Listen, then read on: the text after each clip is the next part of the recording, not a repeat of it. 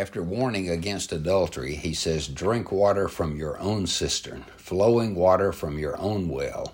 Should your springs be scattered abroad, streams of water in the streets, let them be for yourself alone and not for strangers with you. Proverbs 5 15 through 17. Here's the beginning of an appeal to enjoy intimacy.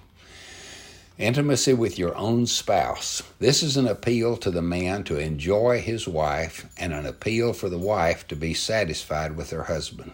He likens it to drinking from your own well. The wonderful thing about having a well of your own is that you should never go thirsty and certainly never go thirsting after another well. One well is sufficient. Perhaps a word to the well is in order.